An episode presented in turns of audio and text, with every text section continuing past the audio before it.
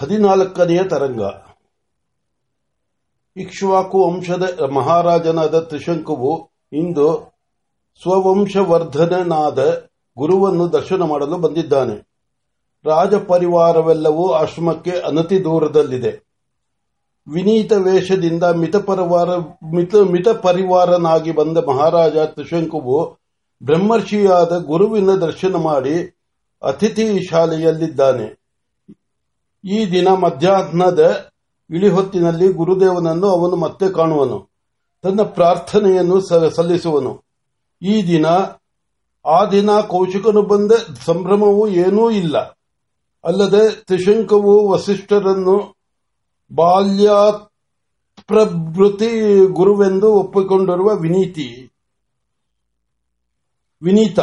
ಆತನಲ್ಲಿ ಆ ವಿನಯವೆಂಬುದು ಎಲ್ಲಷ್ಟೂ ಇಲ್ಲ. ಅಲ್ಲದೆ ವೇಷದಿಂದಲೇ ತಿಳಿಯುತ್ತದೆ. ಆತನು ಬಂದಿರುವುದು ಗುರುಗಳನ್ನು ಯಜ್ಞಾರ್ಥವಾಗಿ ಕರೆಯುವುದಕ್ಕೆಂದು. ಹಾಗಿರಲು ಆತನಿಂದ ಆಶ್ರಮಕ್ಕೆ ಬಾಧೆ ಇಲ್ಲ. ಆದರೂ ಆಶ್ರಮವಾಸಿಗಳಿಗೆ ಈ ರಾಜ ಮಹಾರಾಜರು ಬಂದರೆ ಶಂಕೆ ಮಾತ್ರ ತಪ್ಪಿದ್ದಲ್ಲ. ಇಳಿ ಹೊತ್ತು ಆಯಿತು. ವಸಿಷ್ಠರು ರಾಜ ತ್ರಿಶಂಕುವನ್ನು ಬರಮಾಡಿಕೊಂಡರು. ಮೂರ್ಧಾಭಿಷಿಕ್ತನಾದ ಮಹಾರಾಜನು ಗುರುವಿಗೆ ಹೇಗೆ ಅಭಿವಾದನ ಮಾಡಬೇಕು ಹಾಗೆ ಅಭಿವಾದನ ಮಾಡಿದನು. ಈತನು ರಾಜಶಿಷ್ಯನಿಗೆ ಯಾವ ಯಾವ ಗೌರವ ಆಶೀರ್ವಾದಗಳನ್ನು ಸಲ್ಲಿಸಬೇಕೋ ಅವನ್ನೆಲ್ಲ ಸಲ್ಲಿಸಿ ವಸಿಷ್ಠರು ಕುಳಿತಿದ್ದಾರೆ. ಗುರುದೇವ ಗುರುದೇವರೇ ಸಂಭಾಷಣೆಯನ್ನು ಆರಂಭಿಸಿದರು. ಅಪ್ಪಣೆಯಾಗಬೇಕು. ಮಹಾರಾಜರನ್ನು ಇಲ್ಲಿಯವರೆಗೂ ಕರೆದುಕೊಂಡು ಕರೆದು ತಂದ ಕಾರ್ಯ ಗೌರವವೇನು? ಗುರುದೇವ ಇದುವರೆಗೂ ನಾನಾ ಯಜ್ಞಗಳನ್ನು ಮಾಡಿರುವುದು ತಮಗೆ ವೇದ್ಯವಿದೆ.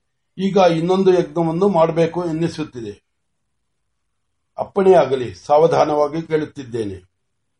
ಯಜ್ಞ ಮಾಡಿದವನು ದೇಹಾಂತದಲ್ಲಿ ಸ್ವರ್ಗವನ್ನು ಪಡೆಯುವನು ಎನ್ನುವುದು ಲೋಕವಿದಿತವು.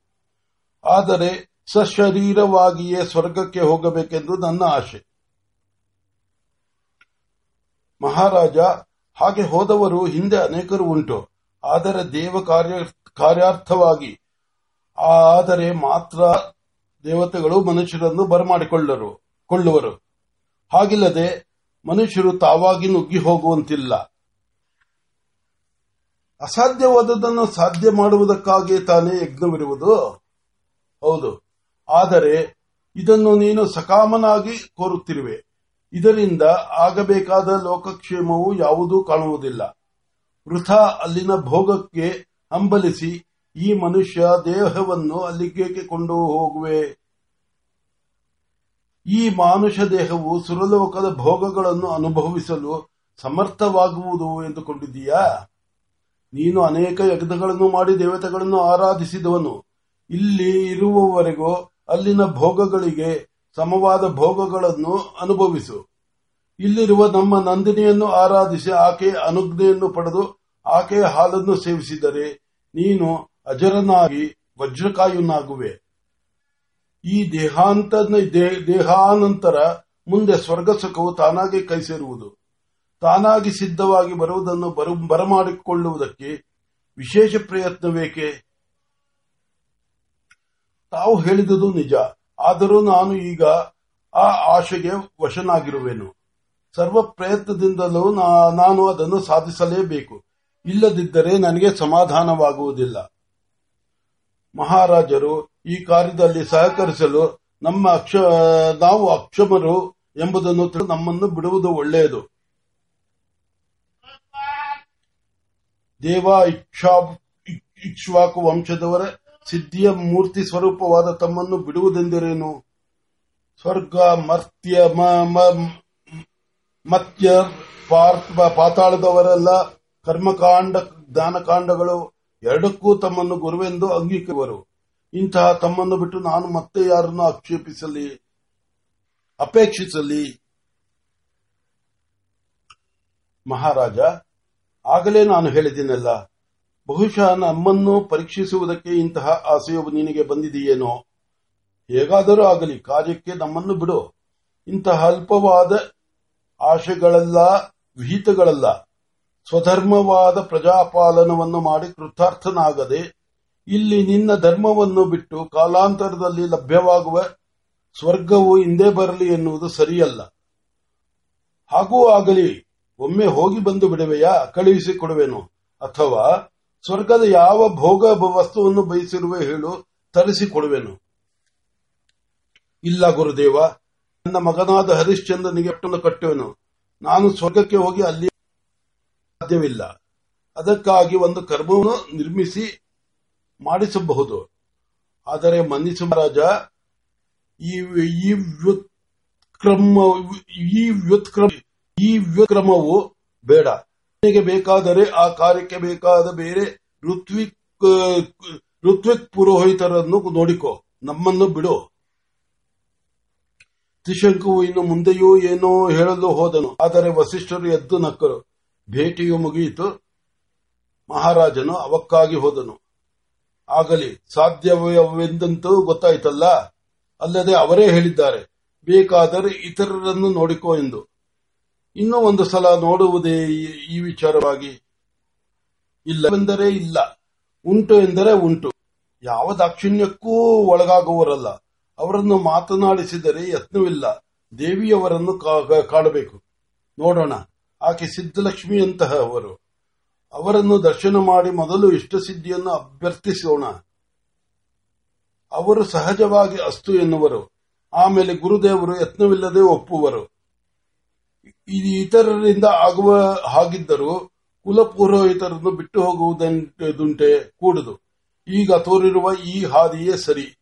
ಎಂದು ಅತಿಥಿ ಶಾಲೆಗೆ ಹೋಗುತ್ತಾ ದಾರಿಯಲ್ಲಿಯೇ ಗೋಶಾಲೆಯಲ್ಲಿ ನಂದಿನಿ ದೇವಿ ಧೇನುವನ್ನು ಉಪಚರಿಸುತ್ತಾ ನಿಂತಿದ್ದ. ದೇವಿಯವರ ದರ್ಶನಕ್ಕೆ ಹೋದನು.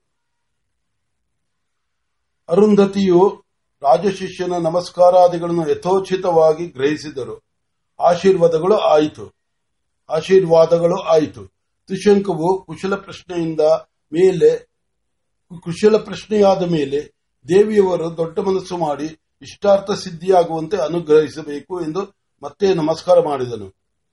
ದೇವಿ ಅವರು ಇಷ್ಟಾರ್ಥವೇರಿಸುವುದು, ಆದರೆ ಅದರುದ್ದಕ್ಕೂ ಕಷ್ಟಪಡಬೇಕಲ್ಲ ಎಂದರು.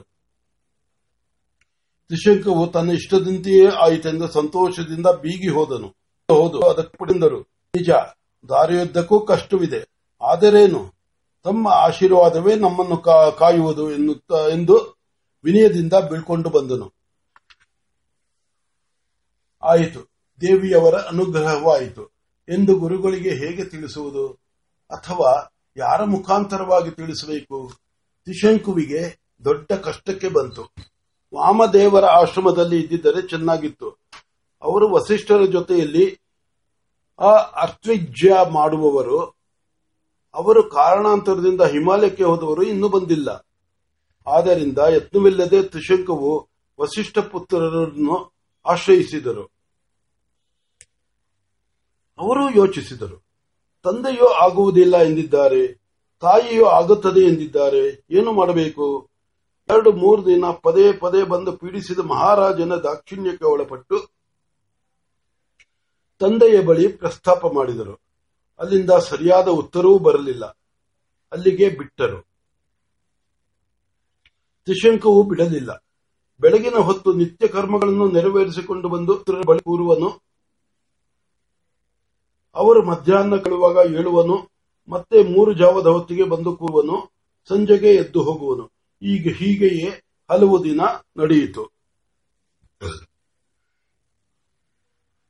ತ್ರಿಶಂಕವು ಕುಲಪುರೋಹಿತರನ್ನು ಬಿಡುವಂತಿಲ್ಲ ಎಂದು ಸಂಕಟ ಪಡುತ್ತಿದ್ದೇನೆ ಎಂದನು. ಇನ್ನೊಬ್ಬರಿಂದ ಉತ್ತರ ಬಂತು. ಯತ್ನವಿಲ್ಲದಿದ್ದರೆ ಏನು ಮಾಡುವುದು? ಮತ್ತೆ ಅರಸನು ಕೇಳಿದನು. ಹಾಗೆ ಕುಲಪುರೋಹಿತರನ್ನು ಬಿಡಬಹುದೇ? ಮತ್ತೊಬ್ಬರು, ಅವರೇ ಬಿಟ್ಟಿರುವರಲ್ಲ? ಹಾಗಾದರೆ ಹೀಗೆ ನಾನೇನು? ಯಾರೋ ದುಡುಕಿದರು, ಚಂಡಾಲ. ಎಲ್ಲರೂ ಹಾ ಹಾ ಎಂದರು. ಮನುವಂಶದ ರಸು ಮೂರ್ತಾಭಿಷಿಕ್ತ ಕುಲಪತಿ ವಸಿಷ್ಠರ ಶಿಷ್ಯ, ಇಂತಹವನನ್ನು ಚಂಡಾಲನೆನ್ನುವುದೇ? ಛೇ ಛೇ ಎಂದು ಎಲ್ಲರೂ ಚೀಮಾರಿ ಹಾಕಿದರು. ತ್ರಿಶಂಕವು ಅಲ್ಲಿಯೇ ತಲೆಯ ಮೇಲೆ ಕೈ ಹೊತ್ತು ಕುಳಿತನು. ಕೋಪ ಬಂತು. ಗುರು ಶಿಷ್ಯನ ಮೇಲೆ ಕೋಪವು ತರವಲ್ಲ ಎಂದು ನುಂಗಿದನು. ಆತನು ಅಲ್ಲಿಯೇ ಕುಳಿತಿರುವ ಹಾಗೆಯೇ ಸಾಕ್ಷಾತ್ ಶಿಷ್ಟರೇ ಬಂದರು. ಮಹಾರಾಜ, ಹೀಗೆ ಆಗಬಾರದಾಗಿತ್ತು, ಶೋಕಿಸಿದ್ದಿರು, ಶೋಕಿಸದಿರು. ಈಗಲೂ ನೀನು ಆಸೆಯನ್ನು ಬಿಟ್ಟರೆ ಈ ಚಂಡಾಲತ್ವವು ನಿನ್ನನ್ನು ಏನೂ ಮಾಡುವುದಿಲ್ಲ ಮಾಡುವುದಿಲ್ಲ. ಇಲ್ಲ, ನಿನ್ನ ಆಸೆಯು ಪೂರೈಸಲೇಬೇಕೆಂದರೆ ದಕ್ಷಿಣದಲ್ಲಿ ಒಬ್ಬ ರಾಜರ್ಷಿ ಇರುವನು. ಆತನು ಈ ಕಾರ್ಯವನ್ನು ಮಾಡಬಲ್ಲನು. ಬೇಕಾದರೆ ಹೋಗಿ ಅವನನ್ನು ಆಶ್ರಯಿಸು. ನೀನು ಇನ್ನೊಬ್ಬನನ್ನು ಪುರೋಹಿತನಾಗಿ ವರಿಸುವ ತನಕ ಈ ಚಾಂಡಾಲ್ಯವು ನಿನ್ನನ್ನು ಮುಟ್ಟದೆ ದೂರದಲ್ಲಿರುವುದು ಅನುಗ್ರಹಿಸಿದರು ದುಡುಕಿ ನುಡಿದ ಮಗನ ಮುಖವನ್ನು ತಿರುಗಿ ನೋಡಿದರು. ಅಲ್ಲೇನು ಕಂಡುಬಂತು ನಡೆದು ಹೋಗಲಿ ಎಂಬರ್ಥದಲ್ಲಿ ಕೈಯಾಡಿಸುತ್ತಾ ಹೊರಟು ಹೋದರು. ತ್ರಿಶಂಕುವು ಆಸೆಯು ನೆರವೇರುವುದೆಂಬ ಸಂತೋಷದಲ್ಲಿ ತನಗೆ ಚಂಡಾಲತ್ವ ಕಾಯ್ದಿರುವುದನ್ನು ಮರೆತು ಎಲ್ಲರಿಗೂ ಯಥಾವಿಧಿಯಾಗಿ ಸತ್ಕಾರಗಳನ್ನು ಸಲ್ಲಿಸಿ ಆಶ್ರಮದಿಂದ ಹೋದನು.